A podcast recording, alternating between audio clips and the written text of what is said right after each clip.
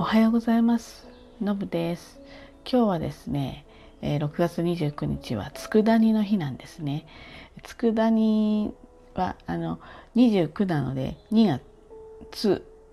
そしてくがくだから佃煮の日ということです。で、佃煮のですね、えーまあ、発祥というか起こりはですね、えー、江戸時代に江戸のこの佃島の佃島ね、あの東京の中央区にあるんですけれども、漁師が、まあ、海が荒れてお魚とかね取れない時に保存が効くようにこう小魚を煮込んでね、非常用のこう備蓄食っていうか何にしといたものを、まあ、その佃島のあの住吉神社ってあるんですけれども、そこに訪れる参拝客に振る舞ったのが始まりで、えー、まああのこれをこう佃煮っていう名前で売り出したのが始まりなんですね。でもね、こう歴史を紐解くとどうやら佃煮の大元は大阪にあったようなんですよ。で、あの大阪にえー、っと佃村っていうのかな、佃村っていうところがあって、そこに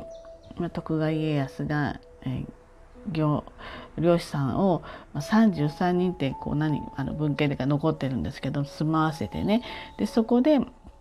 あの佃煮を作らせて、まあ、献上させてるみたいな、うーんこう紐解いていくと歴史もあるようです。佃煮はですね、まあ、あの皆さんご存知のように甘く辛く甘辛くっていうかな、あの煮込むことによってね保存が効くようにえー、できてますよね。で、本当にいろんな種類の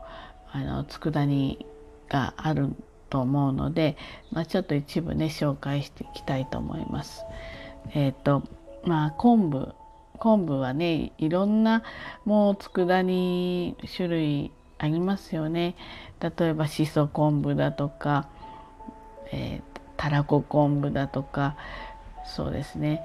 なんかこう塩昆布だとか、もう本当に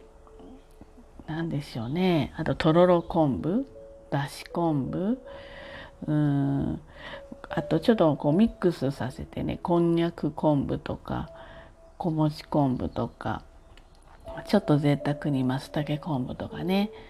本当にあの美味しいですよね。何にしてもご飯のっけたりしても当然美味しいし、であの昆布はですね本当に海洋ミネラル成分がすごく含まれていて、そしてタンパク質とか脂質とか糖質とかのね代謝を促して促進してくれる働きがあるんですよね。またこう大腸の動きもあの活発にしてくれてね、あのこう便通をこう良くするっていうかね、えー、働きがあるんですね。大腸がんとか動脈硬化とかそういった病気も予防してくれるし、あの昆布のぬるぬるの感じがね、あの胃の炎症とかね、えーまあ、肝機能の向上とかね、そういった働きがあるから、昆布ってなかなかねなんかただの昆布だけだとちょっと食べにくいので、こういうふうに佃煮になってるとね割と頻繁に取れたりしますよね。で、例えば、まあ、あとは、うん、こう佃煮というよりも家庭料理とかにも多いんですけど、ひじき、これもまあ煮込むわけだから、まあ、佃煮と一緒のようなもんなんですけれども、もうひじきは皆さんのご存知のようにねカルシウムとかマグネシウムとか鉄とかカリウムとかね、こういったものを多く含んでます。で、海苔、海苔も佃煮にするとまあ本当に美味しいですよね。の海苔なんかはそのカロチンとか、B、ビタミン ビーじゅうに とかね、こういったものがすごく格段に他の食材と比べると多いんですよね。で、えー、これもですね、あのこう皮膚とか内臓とか目の ね, 目のね粘膜を強化してね免疫細胞の働きを活性化すると。海苔の佃煮、岩海苔とかねほんと美味しいと思いますね。えー、わかめわかめの佃煮もさっきの昆布とちょっと近くて、あのぬるぬるのねフコダインとかがやっぱりこう胃とか粘膜にすごく良かったりしますよね。で次に こ, ここまではちょっと海藻っぽいやつね。で、あの魚とか貝類の今度佃煮、これ結構メインになってきますよね。例えばあの鮎鮎のこう甘露煮なんか本当に美味しいです。鮎なかなかね生で塩焼き生ってかこう塩焼きにして食べるって、まあ、そうはねしょっちゅうできるわけじゃないですよね。あの足も早いし、もう買ってきてすぐパッとやらなくちゃいけないし、だけどこう佃煮にしておくと本当に日持ちがしますよね。で、あの本当上手に炊けてるともう骨も何も本当にホロホロしてて美味しいのでね、佃煮ってそういう意味では本当に手軽に取れますよね。で、やっぱりこのカルシウムも豊富に含まれてますからね、あのいろんな骨とか強化したりね、あと神経を安定させる働きもあったりしますね。えー、例えばあとはコーナゴ、コーナゴあの小さい女子の子コーナゴですね。これも骨ごとも小魚で食べれるので、えー、カルシウムたくさん取れますね。また骨の成分に欠かせないねリンっていうのもたくさん含んでいて、えー、吸収をね働くがえっと、それらの、ね、吸収を助ける働きがあるビタミン D も豊富だったりします。また鉄分もね結構入ってるのでね、貧血気味の人にはねおすすめですね。まあ、イワシもあのドコサヘキサエン酸とかって、まあ、有名ですけれども、イワシなんかもこれ丸ごと栄養取れるからあのいいと思います。佃煮はイワシは例えば生姜煮とか甘露煮とか明太イワシとか、これもいろいろあのミックスされたねあのイワシのこう佃煮あるのでね楽しめますね。サンマも同じ、まあ、ニシンもそうですね、ワカサギなんかもそうですね。あとあの貝類、アサリとかシジミとかハマグリとかね、こういうあの佃煮も本当に手軽に取れていいと思います。えー、ビタミン ビーじゅうに とか鉄分がね豊富だったりしますよね。で、貝類も意外とその日持ち、貝類ね日持ちしませんからね、あのしょっちゅ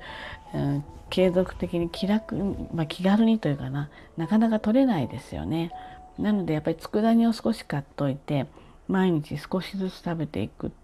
のもね、あの日常からあの貝類のこう栄養価をね取り入れることができるので、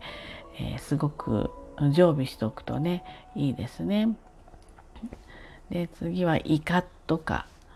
エビとか、